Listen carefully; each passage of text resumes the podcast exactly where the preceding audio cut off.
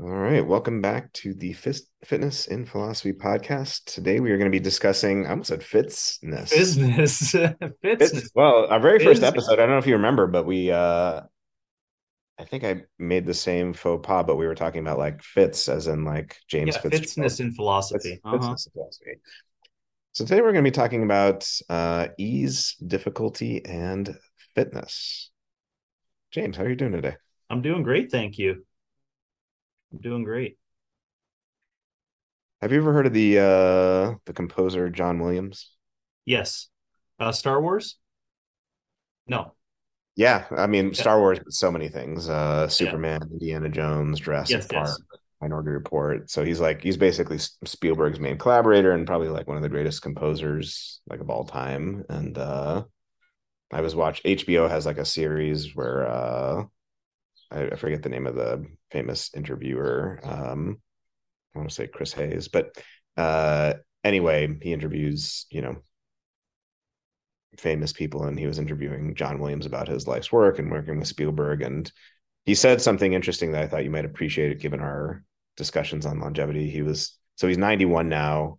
He's the oldest person to ever be um, nominated for a Grammy or for a uh, Oscar. Uh, like a couple weeks ago, and he was talking about how like age 80 to 90 has been his best decade of life, just in terms of like appreciation for the world around him. And um, so, yeah, I, I, I was watching that the other day and I thought, yeah, given our conversations on longevity, that was kind of an interesting little yeah. uh, comment from someone like that. So, yeah, that's pretty cool. Um, I bet you his deadlift is not going up though in absolute numbers. Probably not. Probably no, not. But but uh, uh, it's pretty cool uh, if you think about. So he, you said he's ninety. Ninety-one, yeah. Yeah, so he was born in uh, 1930. Yeah. 1932. Think about that. So when you're a teen, an early teen, you've got those atrocities happening across the pond. I would assume he was in America at the time. Yeah. Right. I, I, yeah. Um, yeah. And uh, you're you know you're part of that uh, that generation that started pumping out babies from the 1950s uh, to uh, 1960. You were you know you were what in your mid 30s in the 60s. Again, you and I talk about how fascinating it would be to be in America uh, as a, an adult during the 60s. Like holy cow, right? You think yeah. like woke ideology is is kind of interesting today. oh man, the 60s right? Um, fascinating. So again, back to my point for John Williams, it's pretty cool that with all that stuff, right, that he's looking around between 2010 and 2020, going, "Wow, what a what an interesting last decade it's been." You know, what a fascinating last decade. So that's pretty cool. Yeah, and just kind of the joy for life, and like one of the the signature things about all of his uh compositions that I think is particularly relevant today is like there's um like there's there's like hope and jubilation and like you know uh one of the criticisms of all the recent attempts at Superman were like oh it's Superman but dark. Uh what if Superman were evil? And like no dude. Superman is is hopeful. There's you know so anyway yeah. it just it's kind of interesting like yeah. kind of like you said for someone who's lived that long and you know to have gone through and seen the things that he saw and just where we are in our current state of history, just to have that kind of um, perspective. Yeah, I thought it was interesting. Yeah, there's uh, there's not enough. Hey, there's not enough uh, stories about that, or uh, like I've talked about before in in regards to the vitality model or the vitality concept of. Uh, there's just not enough of those people around that are talking about those things. You know, yeah, uh, moderate activity and uh, being consistent and you know rhythmical relative to nature and being kind more than pessimistic. It's just not a lot of those stories. So yeah, that's cool. I picked up a word that you just mentioned on there though too. Probably can tie in back to our legacy component uh, of uh, signature, right? How how interesting that uh, the fingerprint of every human is so unique and different, but how does that uh, fingerprint uh, get expressed in a lifetime that matters anything whatsoever, right? And it is with your signature. It's a signature component of John Williams' where you you know in a hundred years people will go back and be be like oh there's that thing in the music right yeah. and that only he could do that only he could do that so again that also gives hope to every human based upon a, a signature component that you could impart uh, out there you know that may not be quote unquote meaningful to have impact but it, it, it is unique. It's super unique. Yeah absolutely. I mean hans zimmer is another one of my favorite composers but totally different. Right. All, all right.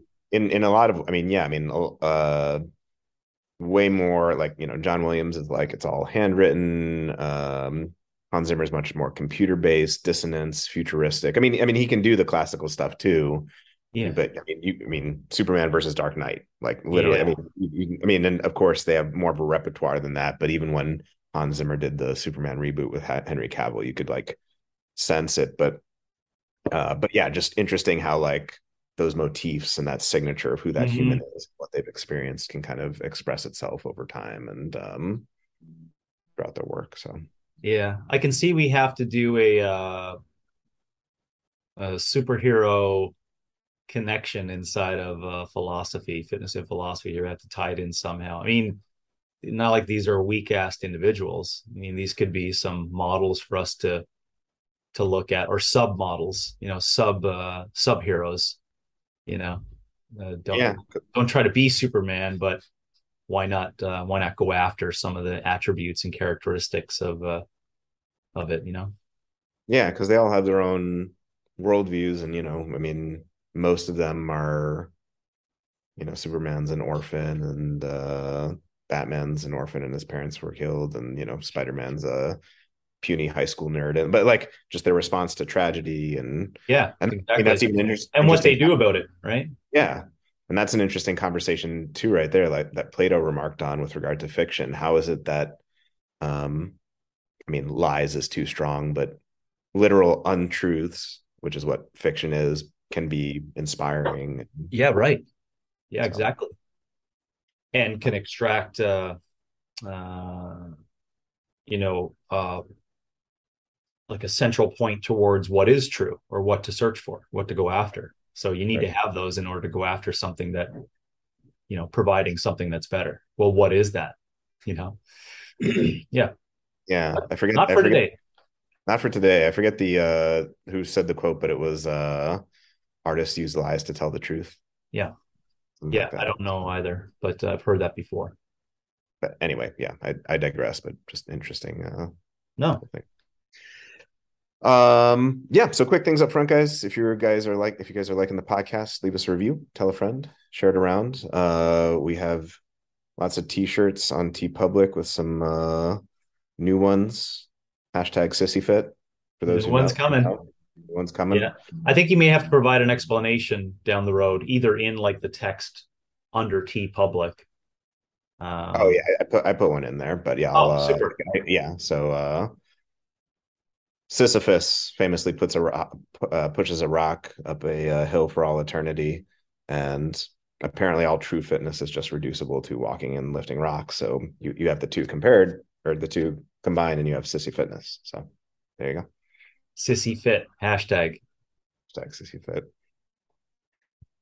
So this is something uh th- this this series of concepts, you know, and there's not there's not a Stanford Encyclopedia article on ease, there's not a Stanford Encyclopedia article on difficulty, but um increasingly as we've had these conversations, uh it's it's really prompted me to kind of think through these these concepts and it, it does tie back to philosophy and there are you know philosophical quotes that i've included on this notion of ease and difficulty but it relates to something we've been talking about constantly with you know chat gpt and we don't need to work out anymore and um what does this all mean for like what we do now? You know the the ease of food delivery the ease of food making um the ease of not having to work. What what bearing do these facts have on who we are and what we should do with regard to our fitness and health going forward. So I thought it'd be interesting to to make our way through that.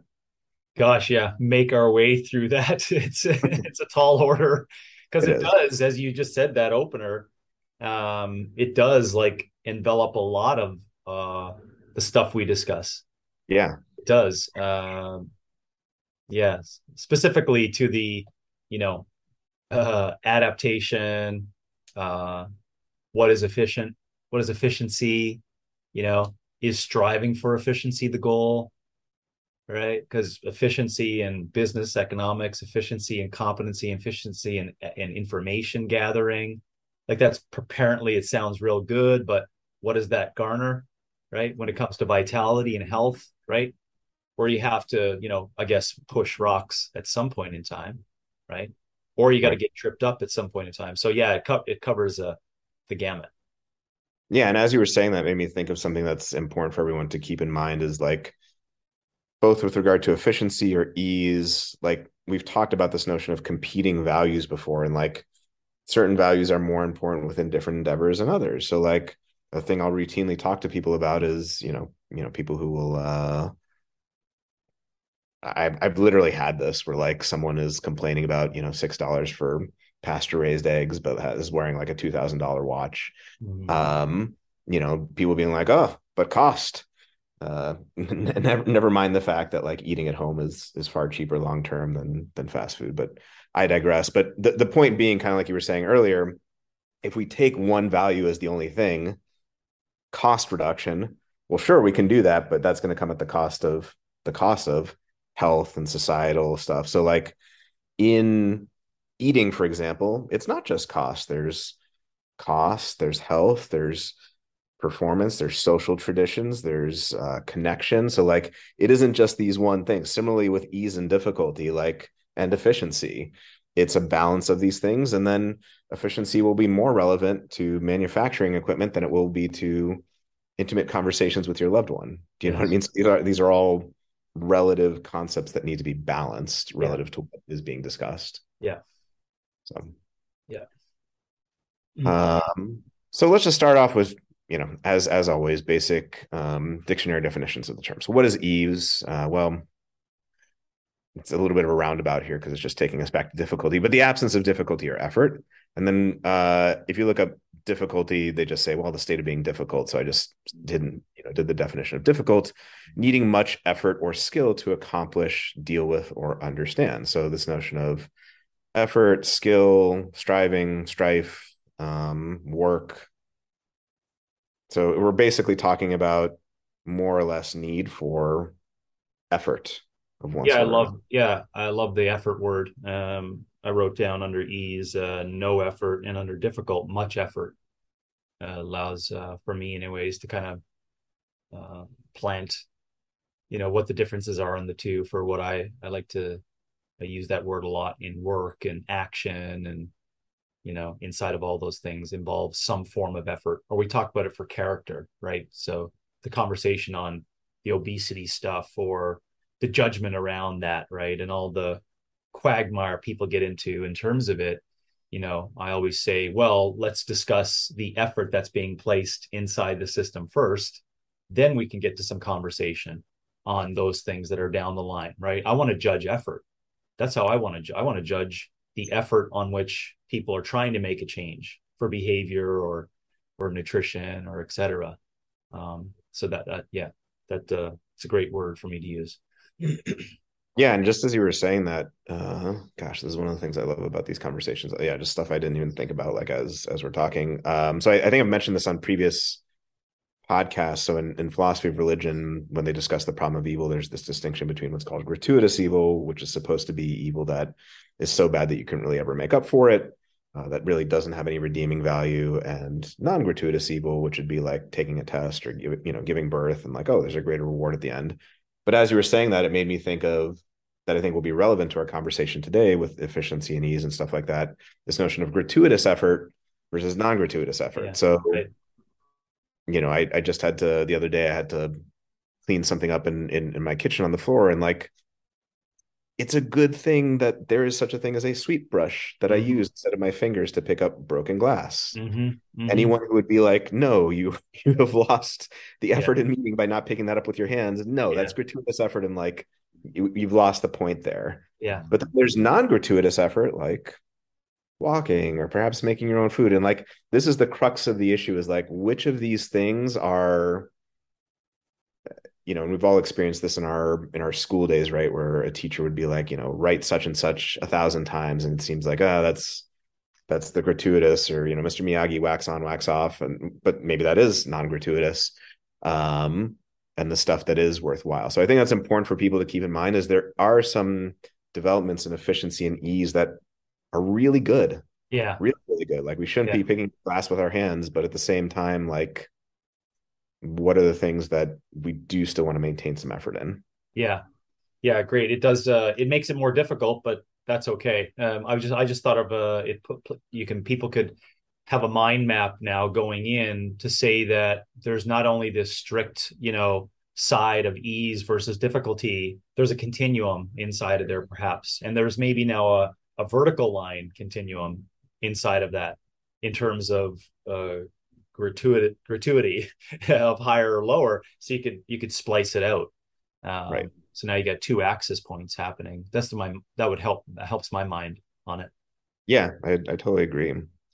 Um so a couple important philosophical points to make up front in philosophy we talk about like this notion of um, absolute versus relative concepts and ease and difficulty are relative concepts meaning that they only mean something in relation to other things similar uh, to other relational concepts like taller than or shorter than, brighter than, dimmer than, faster than, slower than. There is no real sense. I mean, now this is a claim someone could argue against if there's you know forceful enough um, evidence to support it, but there's no real sense in which something is absolutely or easy or difficult without reference to a context or a comparison. Yeah. Well, there's no, in my opinion, there's no argument if there is context. meaning uh meaning like because that, that person that person that person would would get to indicate if it's easy or difficult you, you based on like their time and circumstances and things yeah. like that yeah yeah, exactly. yeah. But i i I, uh, I could see how it could be argumentative like between you and i of a specific context of something. Right. Now but here's here's kind of the central thing that gets back to all the stuff that we've discussed with relation to that point. So that's not just an abstract point it bears a lot on what we discussed. So here's an example that should hopefully help people understand this. So obviously today people in the health space fitness space nutrition coaching what have you well mcdonald's and grocery shopping are, are ways and then way easier than growing and, and hunting your food and in particular you know i think a lot of us you know in the health and fitness space would make room for yeah, grocery shopping is easier, but generally speaking, if we're sticking to the perimeter and getting the healthy stuff, like it's probably a good thing rather than not. Whereas McDonald's and Dunkin' Donuts and what have you, not so much. But then again, farming, which sometimes gets held up as this thing um, of you know virtue, and you know they were building houses and tilling the land, like that's very different than our evolutionary history. Yes, it involves a whole lot more effort on a day to day basis, but you get a lot more security. And cooking food with fire, is easier to consume and digest than not doing that. And mm-hmm. using tools to hunt for your food is easier than using your bare, hand, bare hands. And chewing food for just a few hours a day as opposed to 10 hours a day is easier than, you know, that long-term thing. So, you know, this this thing that we have to watch out for that I have some quotes later on about is uh, you know, bah humbug to kids these days, so to speak, which, you know, we've all we've all had at various points. I've certainly had it because at every single stage of the evolutionary chain there is a very real sense in which we can say that whatever comes after is easier less difficult than what came before and this is a this is a feature not a bug of evolution we're designed to learn through experience we are designed to then transfer that to our community and our progeny um, to advance things so it's a very interesting question how much or little of this should we should we allow yeah, I th- I thought about uh, technology as those uh, hit points, right, that come into each of those situations. Like, was there was a point in time where fire was the new the newest form of technology, you know, and right. then and then it was lights, you know. So electricity, you know, made it quote unquote easier, perhaps for multiple different living situations. But what did that ease provide, right? What did that ease provide with regards to circadian rhythm? and the and the 300 year effort now of this rewriting back to circadian rhythm in nature right so that was easy but what did it award us or what did it afford us you know so yeah i i just kept kept thinking about the technological points that came in there especially with your point it's come upcoming but you know, with kids these days, you know, um, i.e., the the the speed that we've consistently discussed, the speed at which this uh, connection to technology, i.e., let's just call it a computer or a machine, right, um, has been just so fast over just a couple of generations that I still think we're trying to deal with what is easy for what it's providing and the difficulty inside of like push-ups and lunges at a beach you know? I'll call it for today i wrote down the hard way. Like is is the hard way worth it? You right. know? Well it depends upon what you mean worth it. So yeah that's what i thought about there is the is the technological changes that made those like bump bumps you know? Um and what are those? And then uh, again coming back to the central thing we talk about is being able to in modernity mesh with the recognition of what is providing us ease right? We got to mesh with the recognition of it. I think if you recognize it then at least now you can be like listen i know that this is making it easier. But but i do know that i still need to do difficult things. And i don't think people can get to there in their thought process unless they do the first recognition of meshing with the ease of things. Yeah, no, I, I totally agree. And I, I think you and I are, you know, generally on the same wavelength about the um, you know, just the worry about the rapidity of the way things are happening now. But a question I often come back to, you know, again, going back to this relative concept notion is you know did humans with the uh the printing press feel the same way and the invention of the light bulb and the computer is like you know will will humans a hundred years from now or a thousand years from now look at you know the chat gpt development and be like wow i could wish i could go back to the good old days where it was you know it was, it was so slow. Like like we view the printing press now. Do you know what i mean? Yeah. Uh, yeah. I, I, I keep, think i keep you know i just keep thinking about graphs right and change. Yeah. and to your point again the uh the printing press versus you know meta you know? Like right. just i mean you know just think about the, the, the speed of progress right crazy over as i said like two generations right oh and I, I i totally agree and i think there's something there probably is something absolute to it that isn't captured by the relative although it's harder to quantify but those graphs precisely rely on us being at this present time. Yes. If we expand the graph out a thousand yeah. years, what if this is like a little blip that looks slow? Exactly. Um, so it, it's just something I wonder about it. You know, I don't, yeah. I don't have an answer there, but just something I wonder about. Yeah. Um. So as we've discussed before, the world slash environment as humans first encountered it was a difficult place to live in in many ways. Uh, that required a, a, tremendous amount of skill, effort, um, et cetera, to adequately survive in the environment necessitated walking, running, tremendous effort to kill prey, survive harsh weather, predators, etc. Like one thing we've mentioned before, it's not like people are like, "Oh yeah, you know what? Let me uh let me make my life really hard and involve this much effort." It's like, no, the, the environment necessitated it. You yeah. either did it or you didn't, and if yeah. you didn't, you, didn't, you couldn't survive. Yeah. Do you uh, think that relatively it was difficult at that time? so this is probably one of the most interesting things to me that I want to discuss today. Uh, I, I see a paradox uh, in a lot of ways um, with the answer to that question in today versus back then. So on the one hand, there were a lot of things that trem- that were tremendously difficult in terms of like surviving harsh weather or a predator attack or what have you. But as people have written about and as you may be referring to like there was a lot of play and ease and like you weren't working that much now things are so much easier yeah with regard to the acute stuff yeah and yet living the way we should is more difficult. Yeah. So i just think about that uh I just keep thinking about the mid 1800s and this uh, woman, you know, at 20 years of age, has found a partner who's just finished uh, and survived, you know, half a million deaths and is moving across the country, you know, and has 15 attempts at making a child uh, to to have five children and only two of those five make it you know i you know i'm just trying to like dig into like the perception of what was difficult and what was easy back then. And then you can go back further, right, to the concept like you mentioned of for that 18 year old, uh, 37,000 years ago in the New Mexico plains, uh, what what was the perception of ease or difficulty then? Right. You know, with regards to the tribe and the and the lessons and skills learned, quote unquote, about survival. About like this is your role this is what you will do this is what we do you know?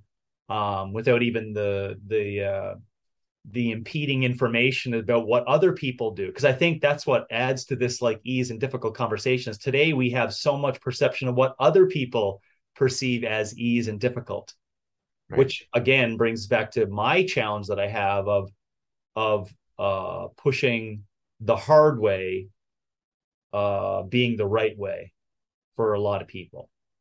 Um, it, it, it's it just makes sense to me. It's not uh, you know, it just makes sense that that they're like, what? Why? why would you ever do that? Yeah. No, I mean, why I, would you, why would you read that entire book? it's why would you do things that are intentionally more difficult?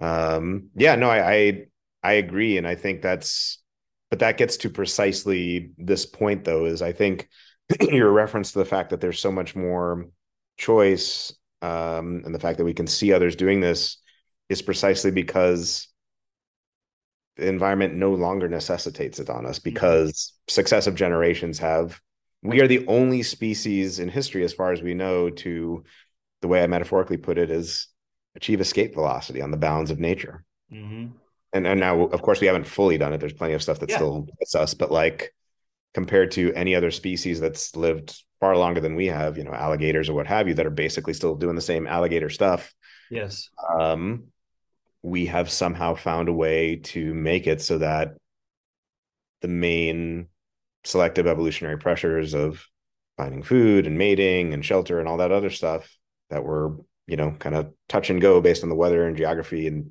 now they're not. And now you have choices about what what to do that you didn't previously have because the environment doesn't necessitate it. Yeah yeah. Choices. Yeah. All the choices right and this is where i mean freedom especially in um and, and freedom of choice is uh especially in western civilization held up as a like awesome yes fantastic Here we go again. Yeah. here we go again right? Always come it doesn't always come back to that but it's like we you have the freedom to choose yeah those things.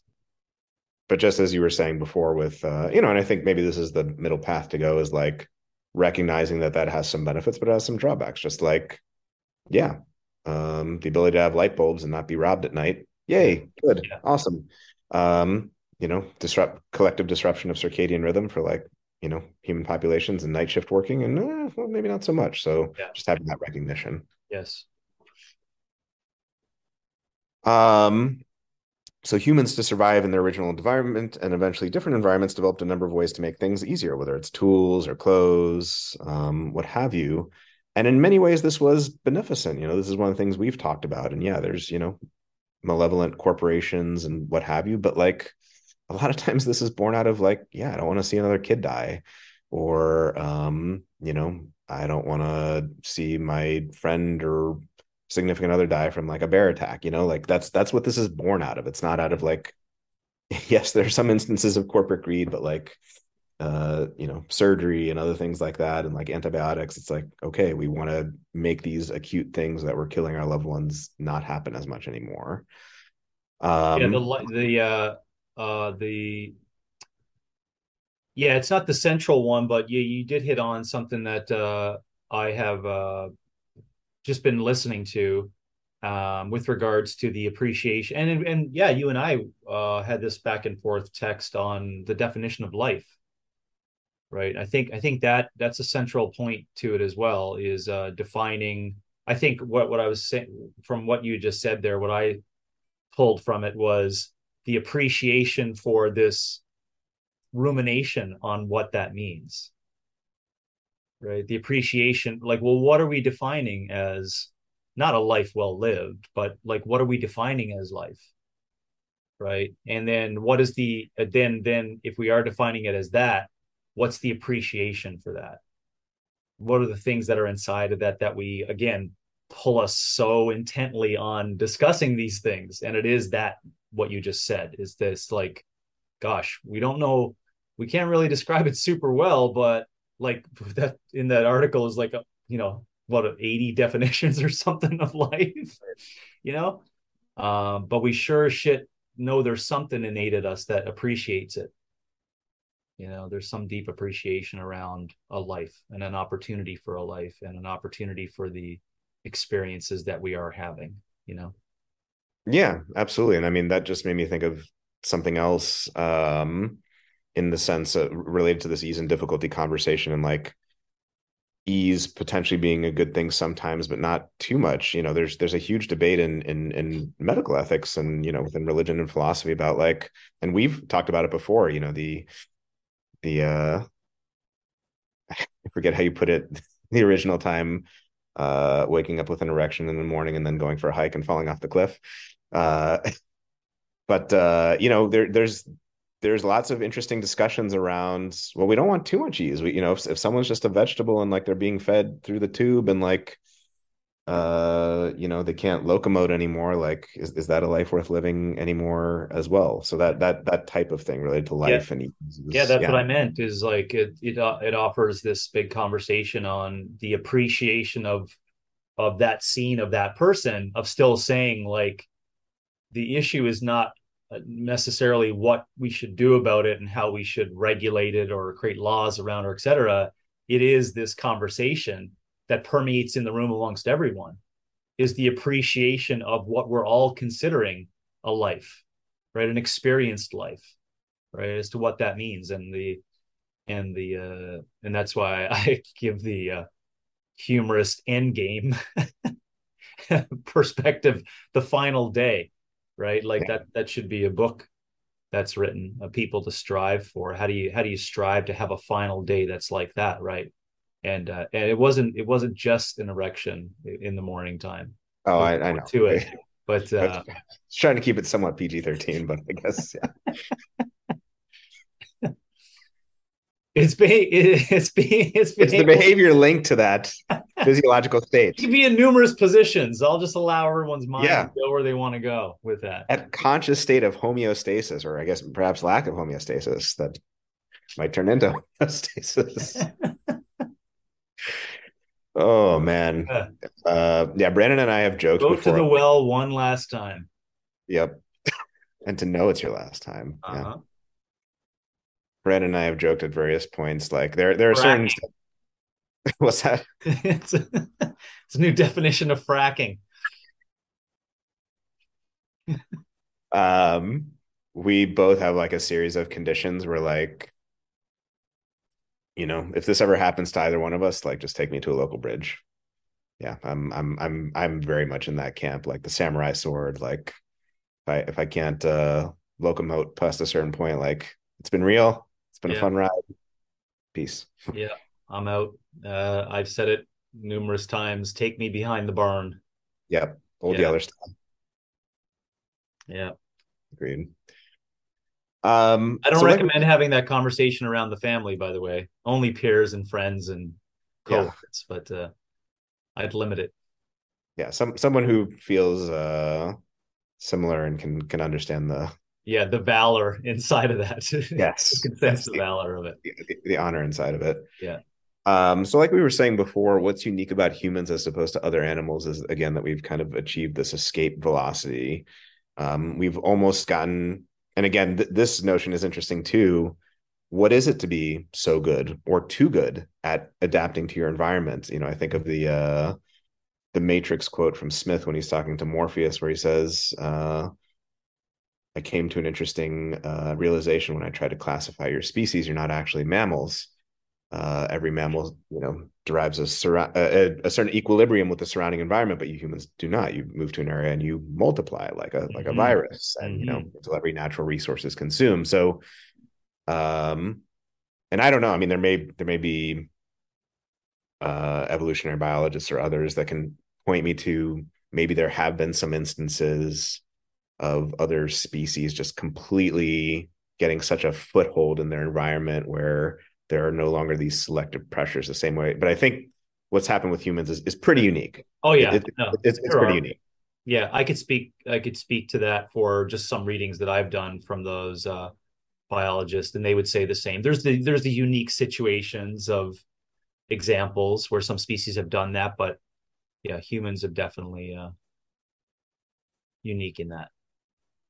So it's almost again kind of it's it's almost this paradoxical question. It's like, what do you do when evolution got so good at the thing it was trying to do that now the very thing it was trying to fight against is no longer a selective pressure. And in terms of pure survival and reproduction, success. Yeah. Done. Yeah. It it brings us to the the coin term inside of that particular uh, technical expertise is uh, an evolutionary mismatch is what we're what we're at.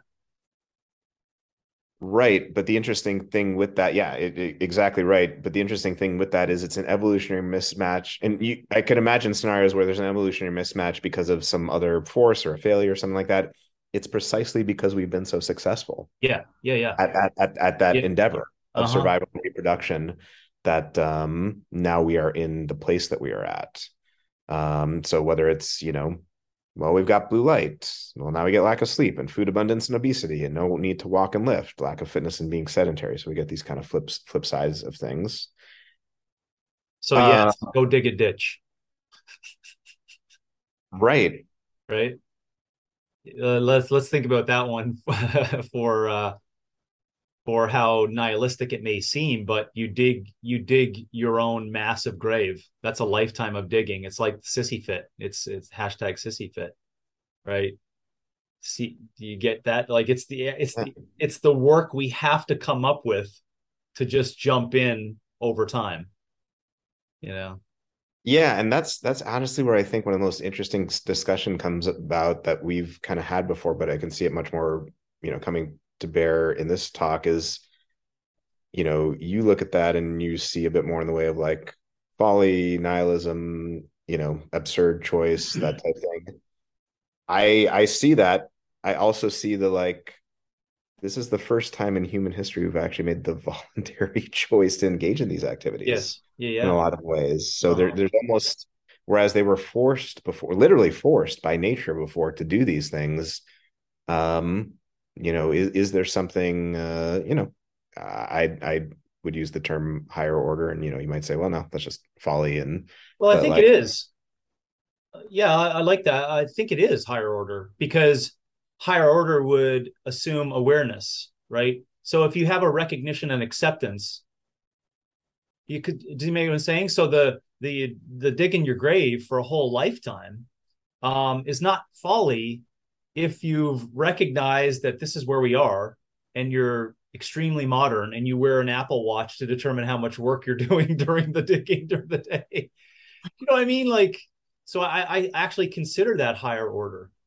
That's why I consider, uh, in my own mind, I consider the the the simplistic life higher order, because inside of the simplistic life, it doesn't seem, it, you know, it seems like well, it's so simple so it could be deemed as folly just for my own language and when I give off. But no, I, uh, as you know, underneath this uh, this uh, hoodie of my my two other hoodies, um, uh, you know where I'm going with that. Yeah, you're, you're, making me think of the Shakira song "Underneath Your Clothes." You're you're saying underneath your clothes, you're an optimist. Is that is that what you're saying? Yes, so, yeah. somewhere in there, somewhere in the. Uh-huh. Uh, yeah and I, will tell I'll uh, I'll prove to you that I am. If you could see in the uh, this this upper right hand corner here, I purchased uh, three uh, Martin Seligman uh, books that I need to devour over the summertime as a goal for uh, popular positive psychology um, on the conversation of optimism and pessimism and and vitality. There's lots in there, so yeah, I'm still learning still going there. But I'm still going to have a T-shirt by August that is going to be uh, grave digging with you know with a smile. Yeah. You know. Look, man, I'm I'm I'm increasing my HRV as I'm digging my own grave. Work, baby, work. Work. Um, so yeah, no, I, I agree with that. And I actually I think in addition to that, it's it's it so I think part one is the recognition of like where we are and the fact that we've, you know, um, you know, we've got to do something, I suppose. But the other one is whereas in the past there was real no there wasn't really a choice afforded now there is a choice There yeah. is a choice between not doing anything and just complete mm-hmm. you know kind of sitting around not doing anything and that ease has produced difficulty yeah the ease of not doing anything has yeah. made it difficult to do even more difficult to choose the hard stuff. So to me there almost is a little bit of a higher order virtue in that insofar as like now that we have the real choice between not needing to do anything and choosing to do something we can you know make that second choice. Yes. Yeah. Yeah. Which creates a, a perfect separation of people the willing and the unwilling. Yeah. The last ah, we got it. The whole Marxist movement towards that for free movers. separate the people, create mob violence, neutralize the opposition. oh my. You know, oh I you must know I have the handbook, right? I got the Stalin handbook as to how to make it work. Yeah. yeah. OPEC Russia and OPEC North Korea. Hey, you continually say it as a joke, but it becomes less funny over time the closer we move to it. Yeah, we got it. We got to get the T-shirt. No, we got to get the business, dude, on the ground. We got to get a mole inside. Is it Pyongyang? yeah. Pyongyang. OPEC North Korea. And somehow we got to fit a little small eye in there. So people will just be call it oink.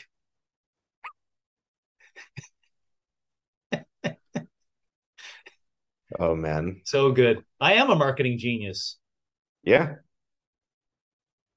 No one, no one over in North Korea will know what oink mean because they don't know. Well, exactly. Well, they, don't, don't, they would. I don't think they're allowed to learn English. So yeah. Yeah. For example, they never read Animal Farm. Right. But but for those who are in the know, they will know. Yeah, because that that would be the the idea, right?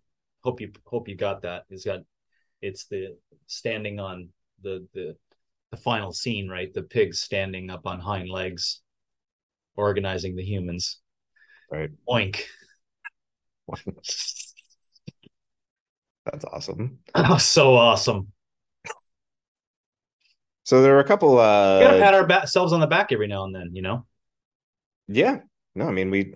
I mean, keep coming up with shirt ideas pretty much every episode. So. I mean, Sissy Fit dude was genius in our minds. I wish I could say we could take credit for that, but that's from a uh, a comic that hopefully don't come to us for. But uh, yeah, but a lot didn't pull that from the comic, though. I don't think it's true. Yeah, that's true. We're using it for our own. Uh, that's literally. I mean, if you want to talk fitness and philosophy, like that's come on now. I know it's deep. It runs deep. The futility, the absurdity, the walking, the lifting rocks, the philosophy. Sunshine. It's the full full package. Yeah. Androgynous person. Yeah. Androgynous. all in. Yeah. Right?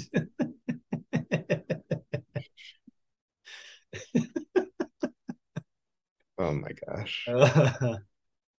Did you ever see the SNL skit on uh, woke jeans? No. I'm gonna send it to you after okay, this. It's thank you. It, it, it, speaking of androgynous, it's it's it's pretty funny. Don't worry, folks. We'll have it in the show notes. Yeah. so some famous uh, philosophy quotes about ease and difficulty that I thought, you know, these are just things that I, I I come back to every once in a while just to kind of challenge my own beliefs about whether it's Chat GPT or social media, just you know, wondering like, do we all kind of fall victim to bah humbugism as at a certain point?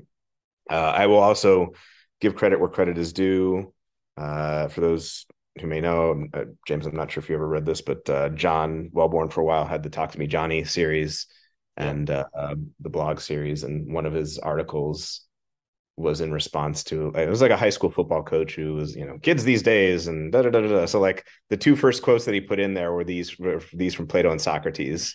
Uh, so uh, that's Solid. I had heard these before, but that's kind of where I got yeah. them from. So First one's from Plato. So what is, is so again, this is like 2000 plus years ago. Okay. So like keep, keep this in mind. And the only reason we don't have the stuff from 10,000 plus years ago is like writing didn't exist. Right. So it's it's not that people haven't been saying this it's just that you know now we actually had writing. So what is happening to our young people? They disrespect their elders they disobey their parents they ignore the law they riot in the streets inflamed with wild notions their morals are decaying. What is to become of them? 2000 plus years ago. Socrates the children now love luxury. They have bad manners contempt for authority. They show disrespect for elders and love chatter in place in place of exercise. I didn't even i didn't even do the uh, double take on that one on the exercise. I didn't notice that initially. Um Wow. Okay. Children are now tyrants, not the servants of their household. They no longer rise when elders enter the room. They contradict their parents, chatter before company, gobble up dainties at the table, whatever that means, cross their legs, and tyrannize their teachers. And then lastly, uh, this was from a, um, a piece I was reading on Hume the other day from the Notre Dame Philosophical Reviews. Hume admits that the abstruse philosophy contained in the treatise, which is his most important work, is unlikely to be well received in an age wherein the greatest part of men seem agreed to convert reading into an amusement, meaning like they're not doing anything serious, they're like joking around, and to reject everything that requires any considerable degree of attention to be comprehended. Have any of you out there listening heard anything similar in our day and age? Gosh. So I, I think I think this is worth like unequivocal to the test and, of time. Yeah. Yeah. I mean, sorry, go ahead. Um, so I think on the one hand, I do think there's something important to the notion of like, you know, the wisdom of those who've come before you and have had experience. And like there is, you know, there is truth to that. Um, but there is this issue that we all have to contend with of like bah humbugism and kids these days and their newfangled music and you know, get off my lawn itis, uh, so to speak. You know, people have been complaining about kids these days and walking 80 miles in the snow uh, barefoot to get to school when they were kids for as long as they've been kids and parents. So, you know, whether it's the development of quantum mechanics, where, you know, Kuhn famously said, uh, Thomas Kuhn famously said, like, in order for quantum mechanics to succeed, the older generation just needs to like die off essentially with like their old views and stuff. So I think this is worth bearing in mind for the discussion within fitness of we want to hold two ideas in mind. We want to you know wisdom of the elders wisdom of experience those who have come before but also wondering and questioning ourselves about like how much of that is like you know again bah humbugism yeah. So. yeah i thought of uh thomas sowell's uh conflict of visions as the same like splitting pieces in here for the the the vision and the view that people have like with their temperament of like how to live their life and what they should look at. It it splits uh, you know the the traditionalism with progressivism. It splits conservatism with liberalism in the in the depending upon people's definition of it.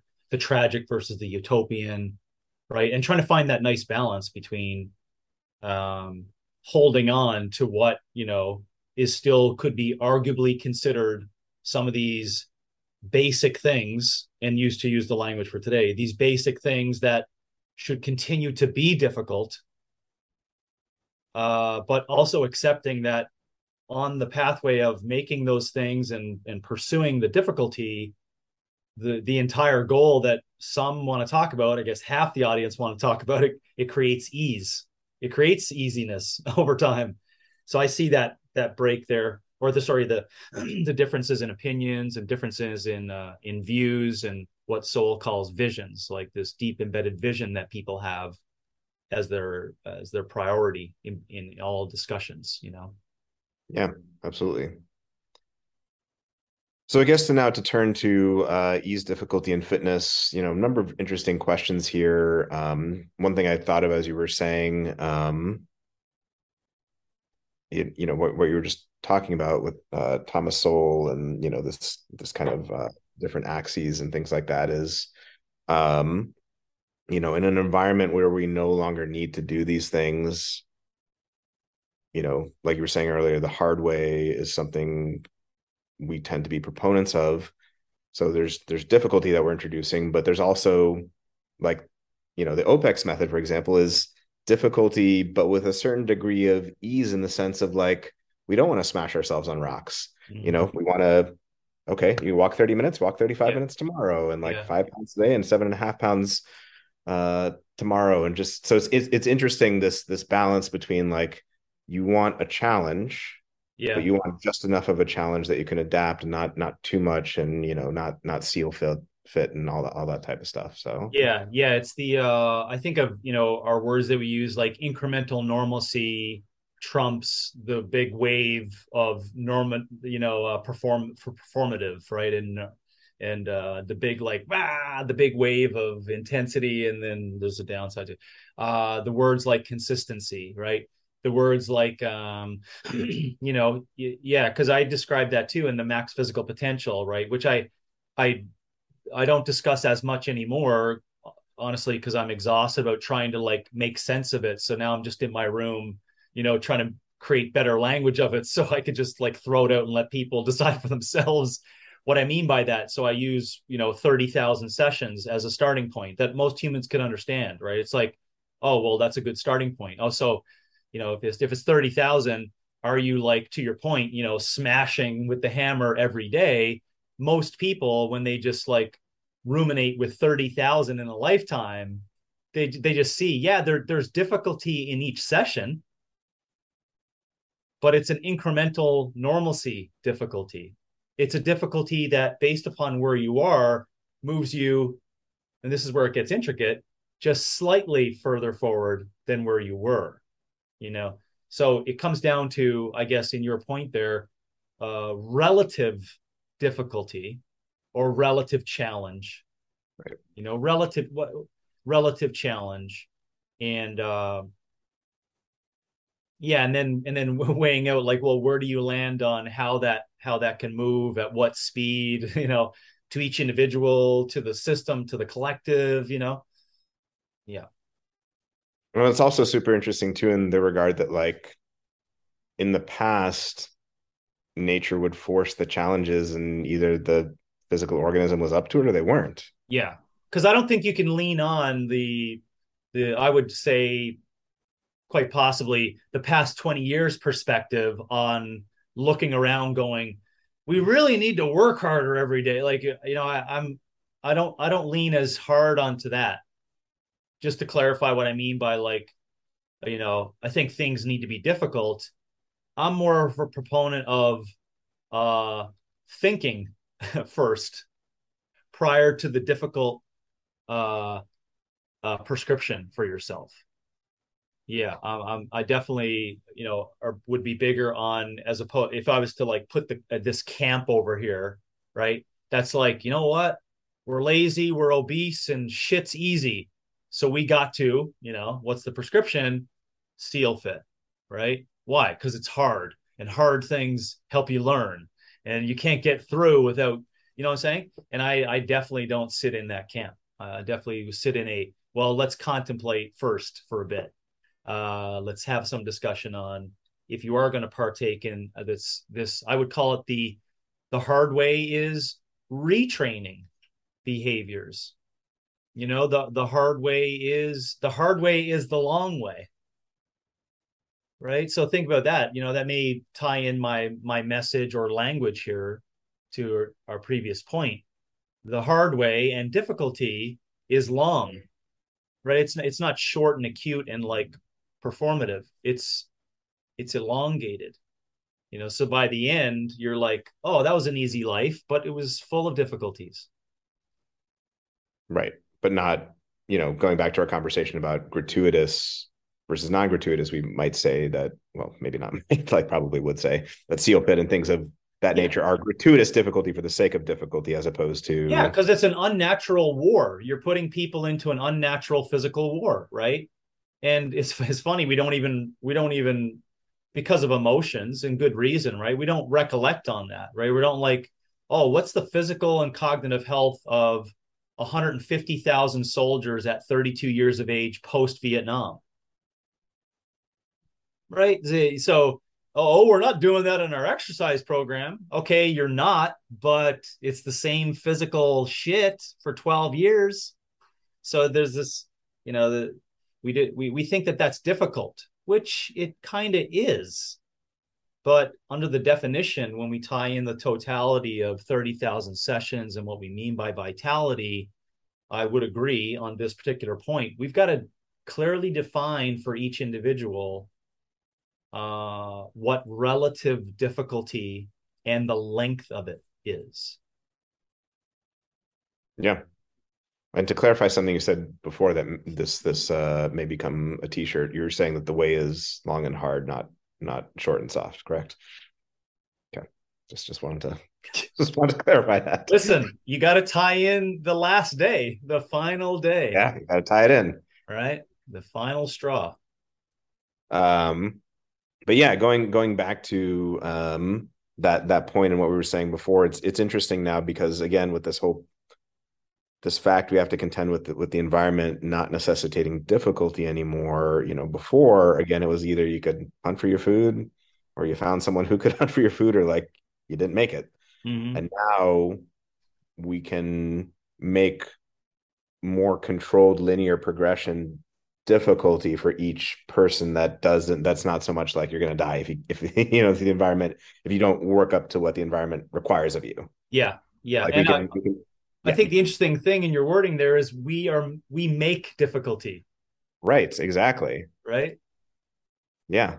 That, that that's the that's my central conundrum is like you know if the intentions are that we're coming up with this we're yeah. we're making it right that's again it has to be a recognition and acceptance of it and i think you're off and going i really do think that people yeah. are off and and can can make it happen well, yeah, I mean that's that's the conundrum. I mean the the the past fact that we have to contend with is the following: none of us chose to be born into the current situation that we have a relative abundance that was decided by our parents and ancestors and you know all the rest of them, and that's what won out. The future fact that we all have to contend with is just a fact for the most part with a big old asterisk.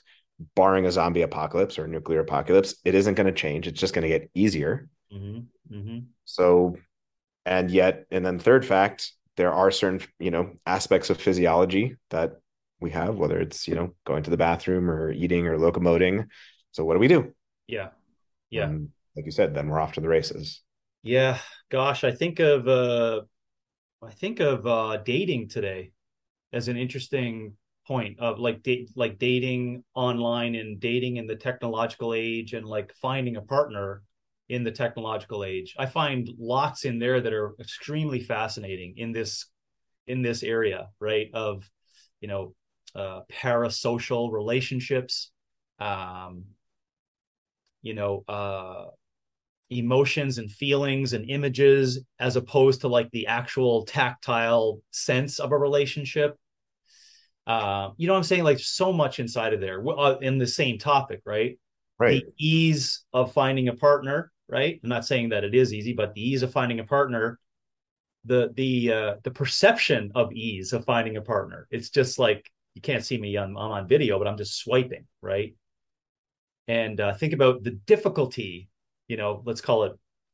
I don't know. I always try to find a generation or a time that doesn't doesn't hurt people's feelings. 1910 to 1920, all right, and you're and you're 22 years old. Okay, okay, sorry, 29 is a huge you know issue with the banks. Anyways, up to 1928. Um, you know, and just think about that, the difficulty of finding a partner, right? And where we are. Yeah, I, there's so much inside of that. That's where my mind goes on that. Yeah. Yeah, absolutely. I think there are tremendous parallels where you know sometimes it it can seem as though there's more relative ease in the sense of like you know direct access via apps and things like that but yet far more difficult because you know there's the paradox of choice and it's it's superficial and it's not do you know what i mean? Like with yeah. with uh, you know yeah uh, for sure. you, you don't um and and like we mentioned i think it was last time with uh with with the beauty episode with you know depending on the generation you're talking about like just having access to those in your community and not seeing what either you know a male supermodel or a female supermodel looks like and now that changing your notions of beauty and um or the opposite and you're only inside of that community right, right. and it yeah. changes up your perspective of difficulty or ease you know right yeah you, you possibly might move further away from these basic quote unquote biological principles of mating and reproduction and survival yeah and i mean i guess i guess there wasn't i mean generally you know the way you, you know have that in the past was you know by talking to someone and interacting with them. I suppose you know there was letter writing for a time and things yeah. like that. Yeah for sure. you could, yeah. you could say things like that but you know that was that was days or weeks. That wasn't you know. That's right. Yeah. So but then then again there's there's going to be the you know there's going to be the uh bah humbug dude from the hunter gatherer you guys get to write letters? That's you right. know what i mean? That's, that's right. that's, that, that's the interesting thing so. For sure. For sure. Just give me a second. Sure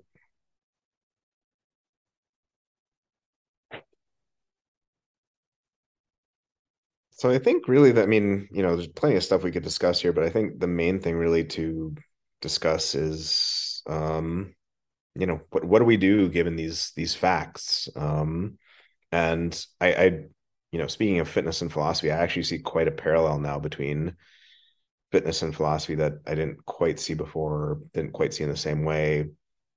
We've talked about how kind of the job of philosophy is never done because what constitutes justice 2000 years ago is different than what constitutes justice now. I mean there's there's parallels but there's there's new questions like yes. what do we do with you know deep fakes and ai plagiarism and stuff like that? There there are questions that perpetually need to be asked and answered with regard to you know is a campbell's soup can beautiful? Is it not? And you know justice and truth and beauty and stuff like that so similarly for fitness, in many ways, the project of the health and fitness industry today, and probably going into the future, is to give us some sort of connection back to our innate biological practices and rhythms that have been lost due to an environment that none of us actively chose to exist in.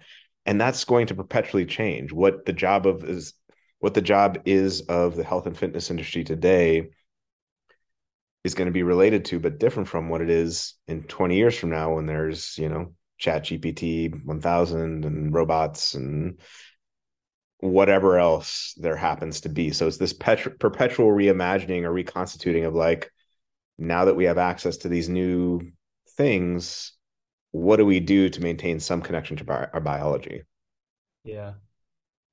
Yeah immediately uh you know immediately think that i really need to get uh you know a, a fundraising going to allow me to be a director of a of a film that creates all of these futuristic endeavors of physical fitness and it's satirical.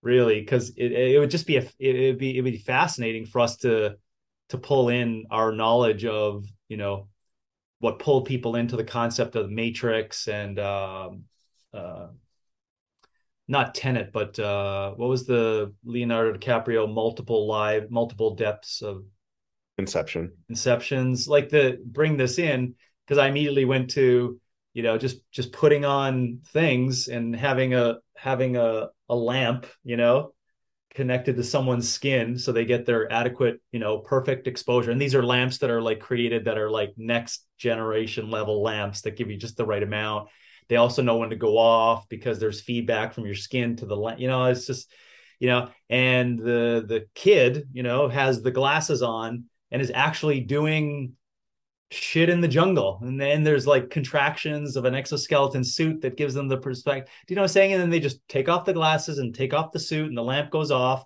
And then they go out to this really dark blade runner 2049 existence.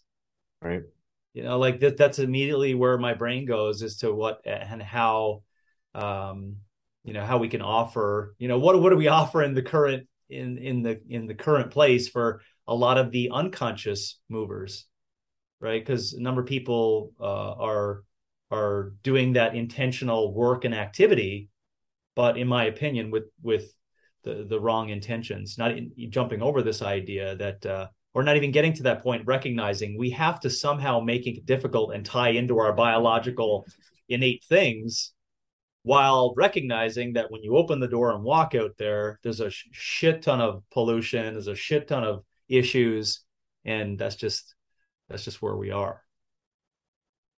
Right. And what do you do as, you know, things get progressively more easy in one sense, in the sense of like there's this constant pull in the opposite direction to uh, just make the tech more exciting for the for the the fake biological endeavor that that kid was partaking in with the glasses and the suit. And I actually I shouldn't I shouldn't partition the glasses and the suit. I mean this the exoskeleton suit that we came up with has all of it. Even it doesn't even have to need the lamp. It has all the sensors, right? You put on you put on the suit, it like increases your hydroxy vitamin D, you know, over time because of the shit that's in the suit, right? Well, that's an interesting one too. Yeah, because I was thinking about yeah, I was thinking about the suit the other day, and I, I don't even know the extent to which this is physiologically possible. It, it may be, but you know, I was thinking, you know, of course, I don't want to make a, a full on prediction because who knows what is going to happen 100, two years, 100, 200 years, 300 years from now. It's still the case with however much progress we've made with technology. Bill Gates, Jeff Bezos, doesn't matter, richest person on earth, they still need to be the one to eat the healthy food. They still need to be the one to locomote. They still need to be the one to get their butt in bed to sleep. They still need to be the one to de stress.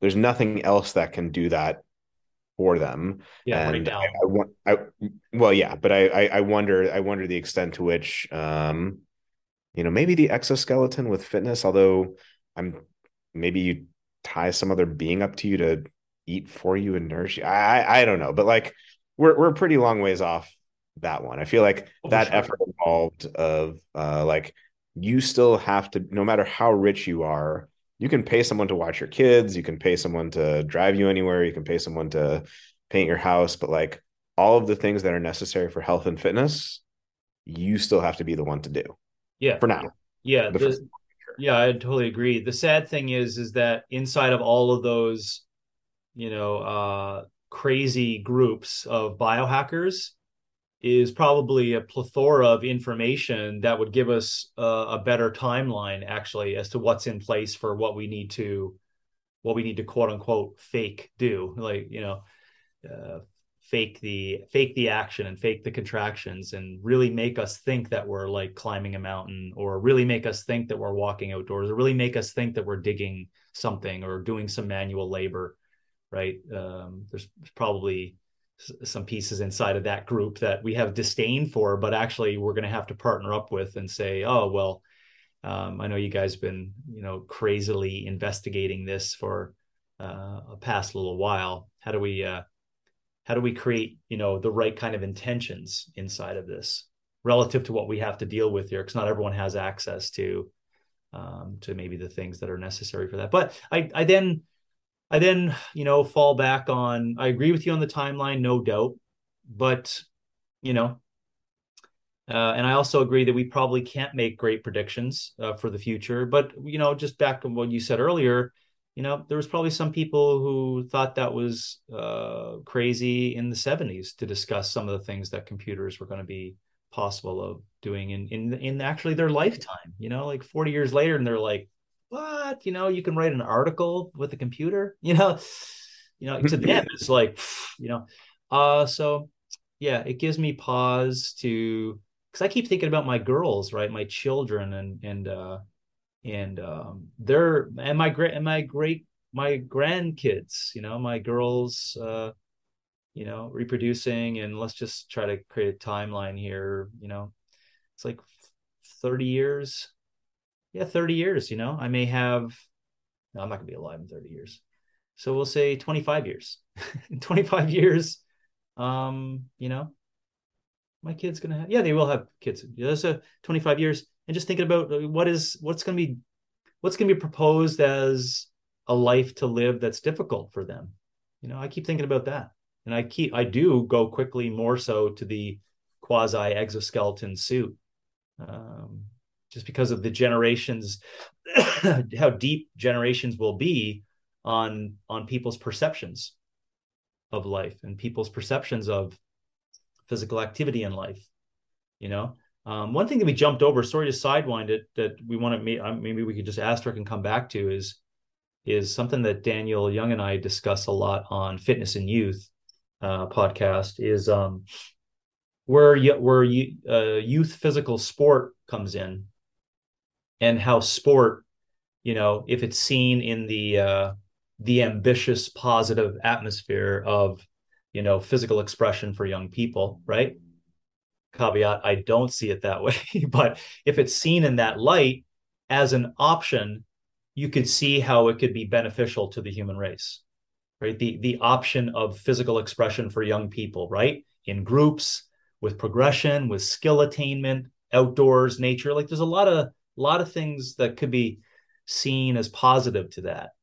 Um, so that's something too that uh, that uh, we we kind of jump through jump through there because there you know there's there's lots of difficulty quote unquote in the participation inside of young minds getting into a sporting situation yeah. right and but and and the you know there's argument on the intentions behind that but if the intentions are positive in terms of you know being outdoors kicking a ball having fun with your friends and then recognizing there's some difficulty in that losing getting tripped up balls taken from you etc you know there is some good argument in that and carryovers to uh, physicality and Im- embedded biological physicality right? Because we created that. Our society created these sporting endeavors um, that uh, you know moved from the Colosseum and death into like you know um, you know kicking a ball around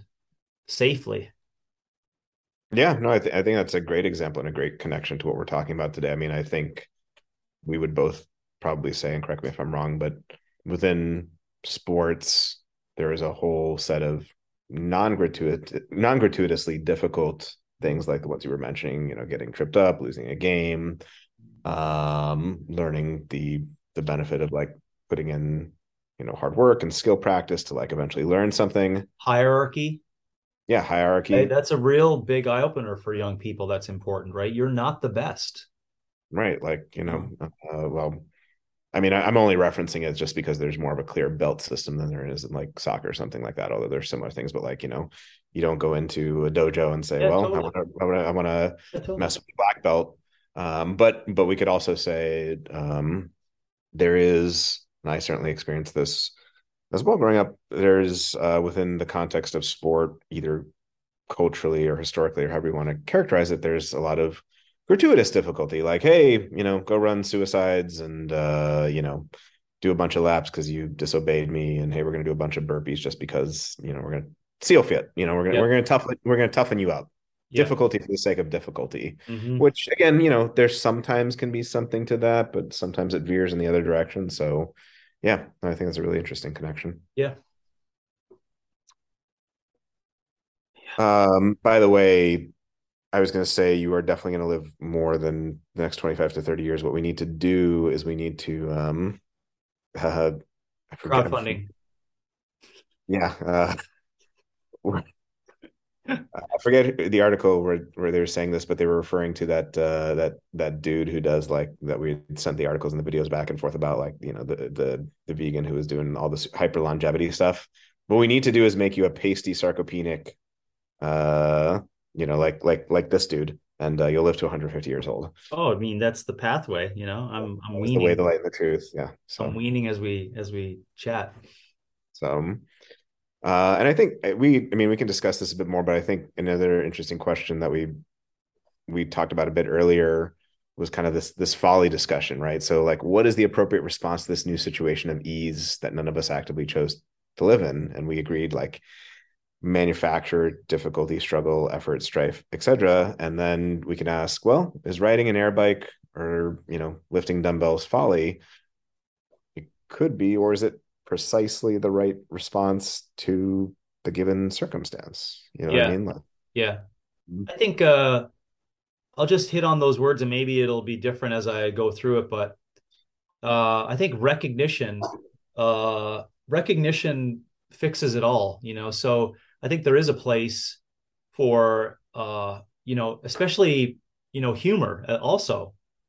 You know, so give my my youngest uh, Chloe an example that all of her friends and herself uh, have electric bikes because uh, it's a group thing. You know, if you're not aware of that as a parent, you can't. Uh, anyways, it's still the case where well, she Wait. she's got one, so I got one. Wait, she has an e-bike. Oh yeah. After after everything we've discussed. Oh yeah, and no shit. And this this will bring it all together. Is that okay. uh, this is even post like all the the joking that we have about it. This is like uh, you know, well, Hannah and I, for example, uh, went and played uh, pickleball um, with my T-shirt on. But but my, my whole thing here is that Chloe finds the whole notion of e-bikes like the ease of it as humorous so you see, I'm saying she. So it's it's seeping into even a 14 year old mind, of this concept, right? Like, yeah, isn't it? You know, this is what humans do. We make stuff, right? We we may and and the Instagram photo on my new e-bike, right? even takes it to a whole different level.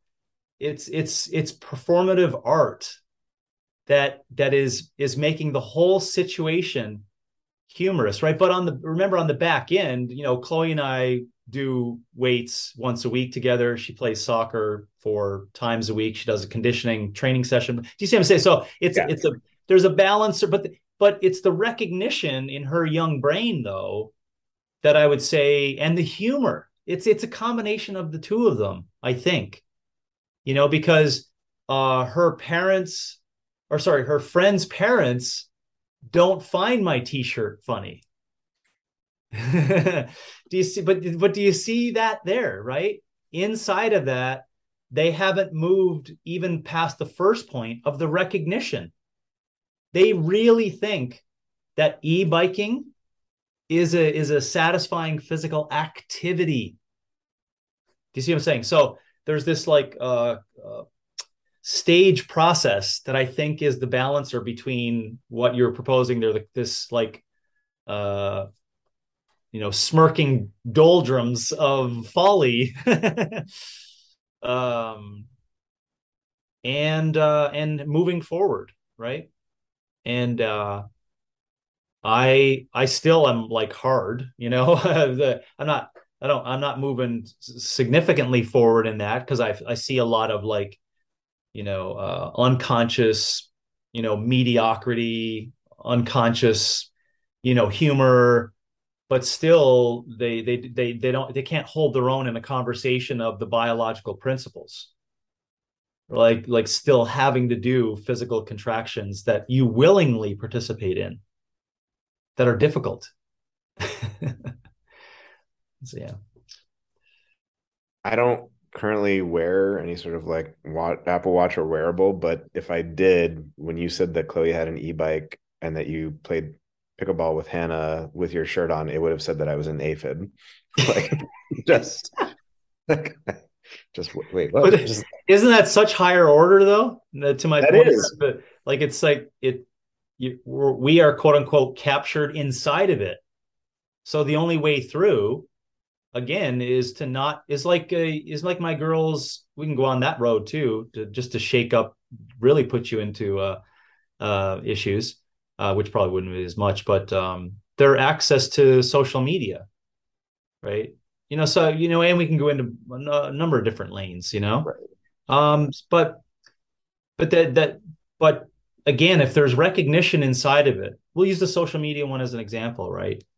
Um, as I said before, or maybe not on this podcast. I think we talk about a lot in fitness and youth, and I have talked about it in terms of the um, sex binary conversation of characteristical diff- characteristic sex stereotype characteristic differences in in fitness and relations um, is uh you know it's got it's got to do with uh the the recognition as an example that I talked to Chloe about what are the political things that are going on in a young person's brain with regards to regulation of TikTok today? Like it is important for me to have that discussion with my child right? In an in a in an adult to child conversation not with the like the cudgel right of like china bleh, you know? It's like listen you need to know. so if i have more of those conversations right like how are you influenced? How do you feel after seeing that what is your perceptions of what this means to you, right? What do you think people's other perceptions are of you inside of that? Like these are the conversations you have to have. it's my whole point going back to like the e-bike, right? If there's recognition and humor inside of it, I think we could somehow move forward. Albeit still if those other things are taking place, I'll use the social media one, we still have to have supper time conversation right with no phones for whatever 45 you see my point? Like yeah. and i'm trying to give that an analogous example to you know us lifting weights a couple times a week. You know what i mean? That's that's real. Yeah. Yeah no i agree with a whole lot of that and i'm, I'm only saying this half jokingly but um like literally what you're advocating for is us being the hipsters of fitness. Like in, in the sense yes. of like doing doing things ironically yes. like with that recognition with that that meta that meta like aspect. There's like the person who rides the e-bike with no recognition or why am i making a dumbbell uh person riding the e-bike with no recognition and then the person riding the e-bike like i realize this is you know yeah. you know stupid stupid. yeah. Yeah illogical. Yeah. but i think it becomes higher order when you troll yourself on it, it i really think it is. Um yeah, and there's something in that though too, right? Of of uh, probably the characteristic that we like to have in people of being vulnerable and laughing at themselves, right? Laughing at themselves in the current modern situation, I think is it leads to a lot of uh a lot of growth. Now, uh yeah, I guess that then splits it. It's not necessarily puts it on the continuum of ease and difficulty, but I hope people heard in that language. There's still this they're still you know imposed pieces of difficulty that that are inside of that life. Yeah, yeah right? I mean, you know like like uh we'll use chloe again and we'll use uh, a growing brain right? So uh she can't use which she probably could i don't even want to say it out loud in case the universe starts throwing shit at her but chat gpt 4 when it comes out to like do a bunch of homework right no there's you know there's a dedicated time in our house post school where there's dedicated time to complete what needs to be completed for that. And there's no there's no jumping over hoops or escaping it. It's hard work. You get my point right? There's difficulty in in what needs to be done there for those particular things. There's chores there's physical right. stuff around you know. So i think if that still is a part of it i think it allows again this upgraded recognition that the you know but humor right? Which I, from the new generation by the way uh you know for any listeners out there that have young kids like if there's a generation that could find a way to quickly recognize and then to quickly make humorous it's this generation. Like they they are funny as shit with regards to the accessibility to how to make things funny. Um not as easy making fun of themselves, but but yeah, just just poking fun, right? Because of the meme generation, right? The just the opportunity to make it make it funny. Uh, you know, I, I won't go into a story, but you could just imagine how my uh, my daughters and I had had some fun with regards to washing dishes, like manually washing dishes and seeing the dishwasher right right next to where you manually wash dishes, right? I'm not sure anyone's picking up, but there's tremendous humor in that. right. Tremendous humor. Uh, anyways, I found it really funny, but uh, but that's the way through. I think recognition and humor.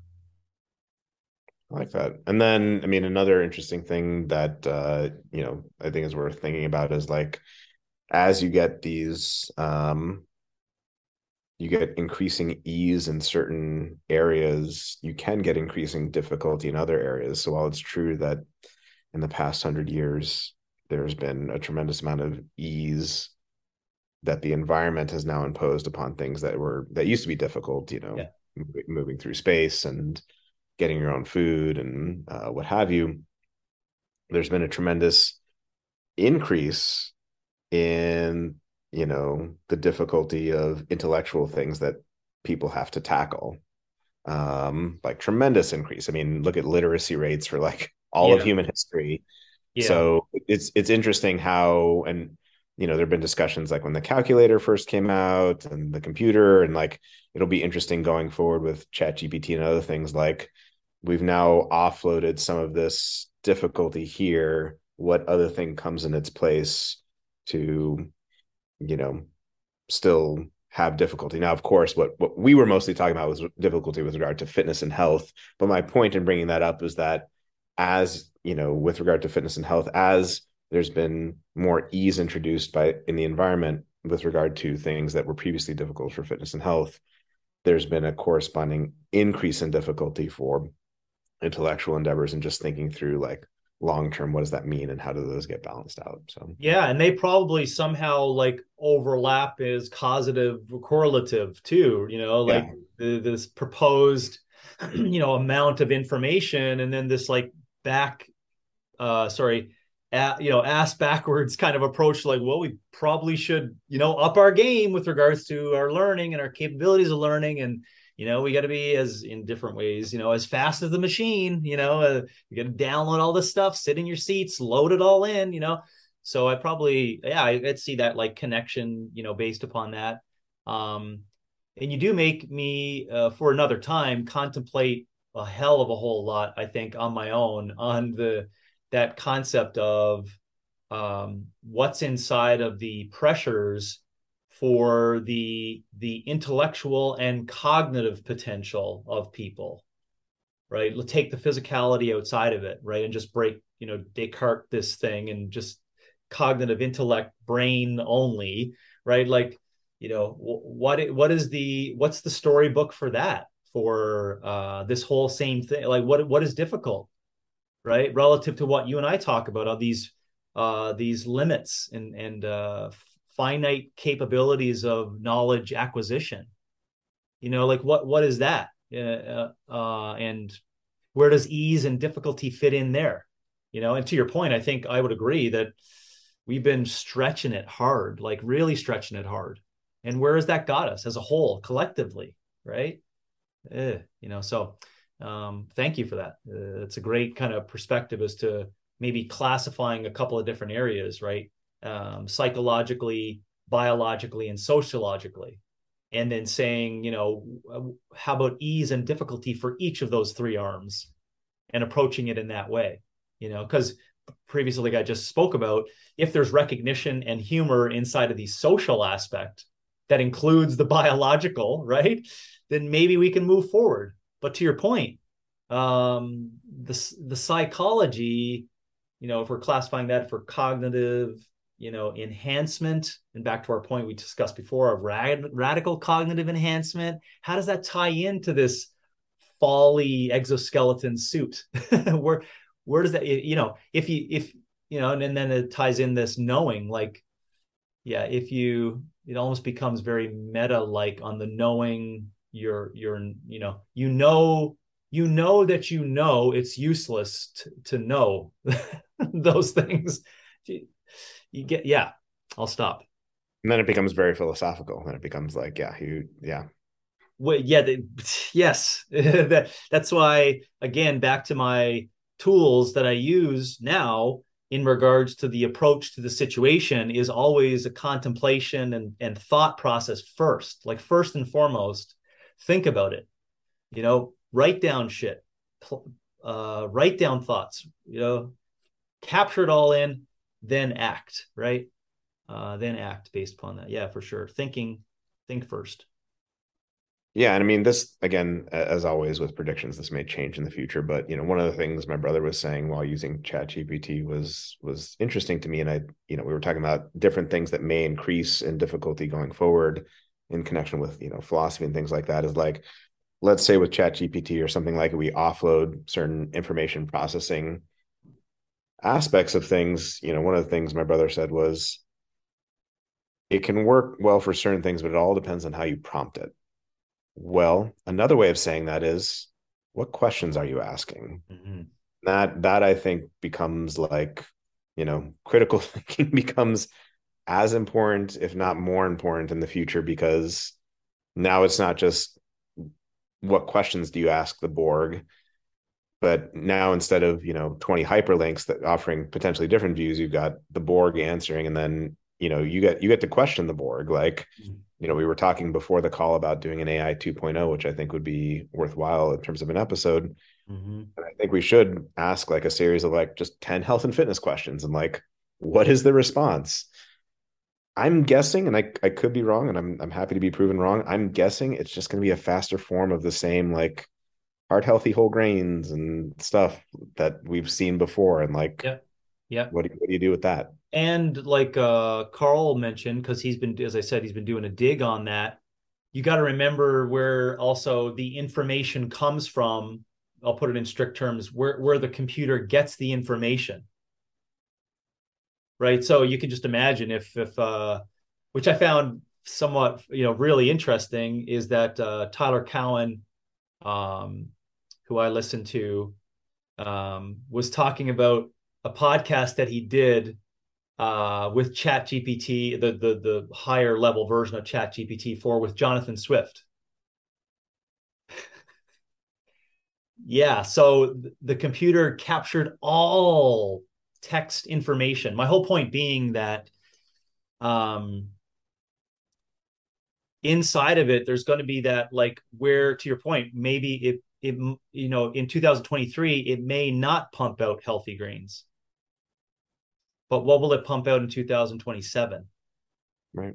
You know what i'm saying? When when all the information gets pushed inside that they can just read or will it just or will they like the computer quote unquote have 12 choices and then say what's the most politically wise choice? Yeah yeah. This, yeah. yeah this is where it you know man i unfortunately get really dark when i think about that. Yeah with health and fitness like it's a lot different than it is with like jonathan swift or any one particular person where it's like there are like assume it, di- it digests the whole of youtube content on nutrition and fitness. There are conflicting viewpoints not just in space, like at the same time, but over yeah. different times. And how does yes. it choose among those? Right, right. And that's why I said 2028 as opposed to 2023, right? It doesn't matter what you and I think, but it's going to be significantly different social perspective of nutrition in five years. Right. Yeah. Have you? I, I don't. I think I mentioned this to you at one point, but I don't know. Did you ever get a chance to see Devs, the the show? It's DV, DEVS on uh, FX. Anyway, it, this okay. isn't really anything about it, but um, sure for developers. Yeah, yeah. amazing show. It, it's a it's a mini series. It's like six or seven episodes. I think you'd really like it. Okay. Um. Um. But just related to what you were saying earlier and, and to the show, like I, it's almost hilarious to imagine like a uh we we feed it all our episodes and then like we're doing an episode just sitting here and we're about to say something and ChatGPT is like but wait that's that and then it's like but wait that's exactly what i was going to say. Yeah this is exa- yeah this is exactly one of the arms of darkness that i get into with regards to that you know? But it does tie into our conversation today to pull it to pull it back in of this ongoing issue that we're going to have between uh, these biological truths and these levels of innate resilience uh, or not innate but built resilience inside the person right? And this fakery that has to go on in modern times which can look to be easy but if you're trolling it maybe it's still benefit you know what i'm saying? So yeah. uh yeah there's there's going to be ways that we're going to have to come up with and accept modernity and accept technology and say okay you know uh the the way through is faking. It is you got to fake it till you make it uh with humor.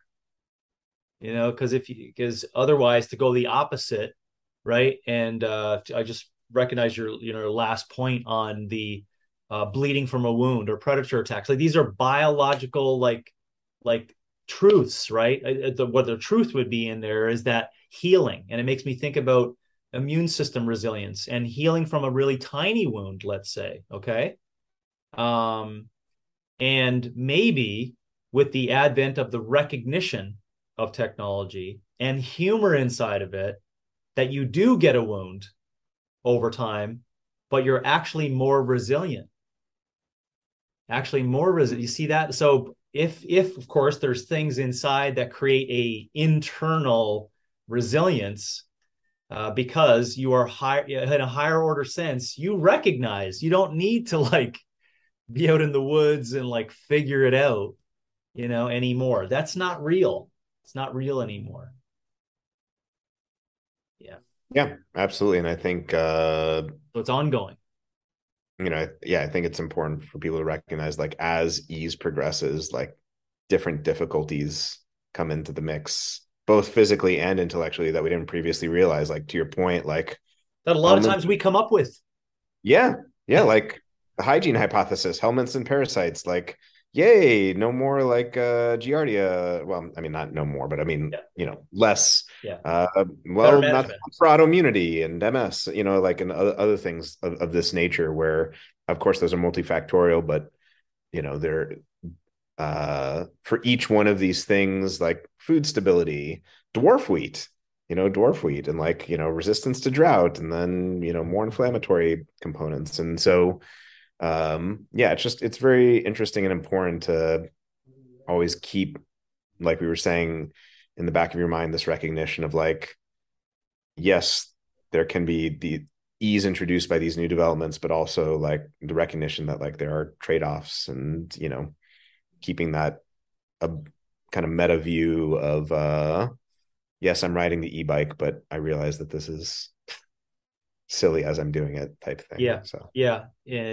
and um, yeah, I think uh, over time we will have to go and investigate a 2.0 version of that, and also because inside of there, I do want to talk about the um, the pr- the proposed um, again back to that autonomous knowledge conversation and piece, right? It's like, you know, does will fake it till you make it actually actually increase the intelligence if there's no quote unquote the long hard difficult work put into it in the gaining of that intelligence that's that's again where that psychological arm becomes interesting.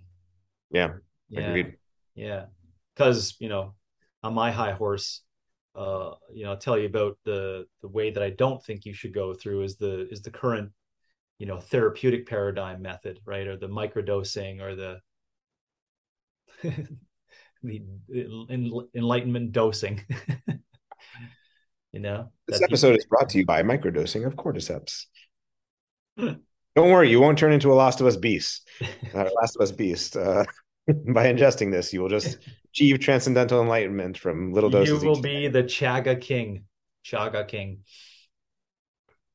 Oh man. All right, that was a that was a good. I like, I like that. Any uh any final thoughts or no? Else? No, lots, lots, but none.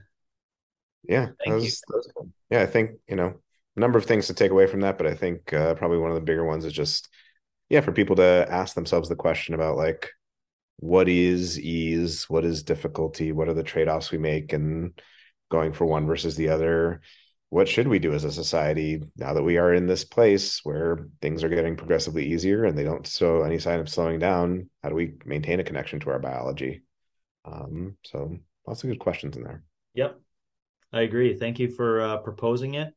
Um, I built some increased uh, mental models on uh, the continuum between ease and difficulty and gratuitous and non-gratuitous. Um, a new uh, language around um, what I call in my head uh, adaptation or compensatory adaptations and the blend of that like going through my personal anecdotes uh, for my children of it of the of recognizing and and the importance inside of like education and communication and etc of those things right? Not just like the acceptance but it's more or less recognition and acceptance. Those have to be those have to be tied together in us in order for all of us to move forward. And of course always i appreciate uh, you sending me off into my bathroom for hours at a time to uh, binge watch something that my wife doesn't want to watch. So I'm always appreciative of that.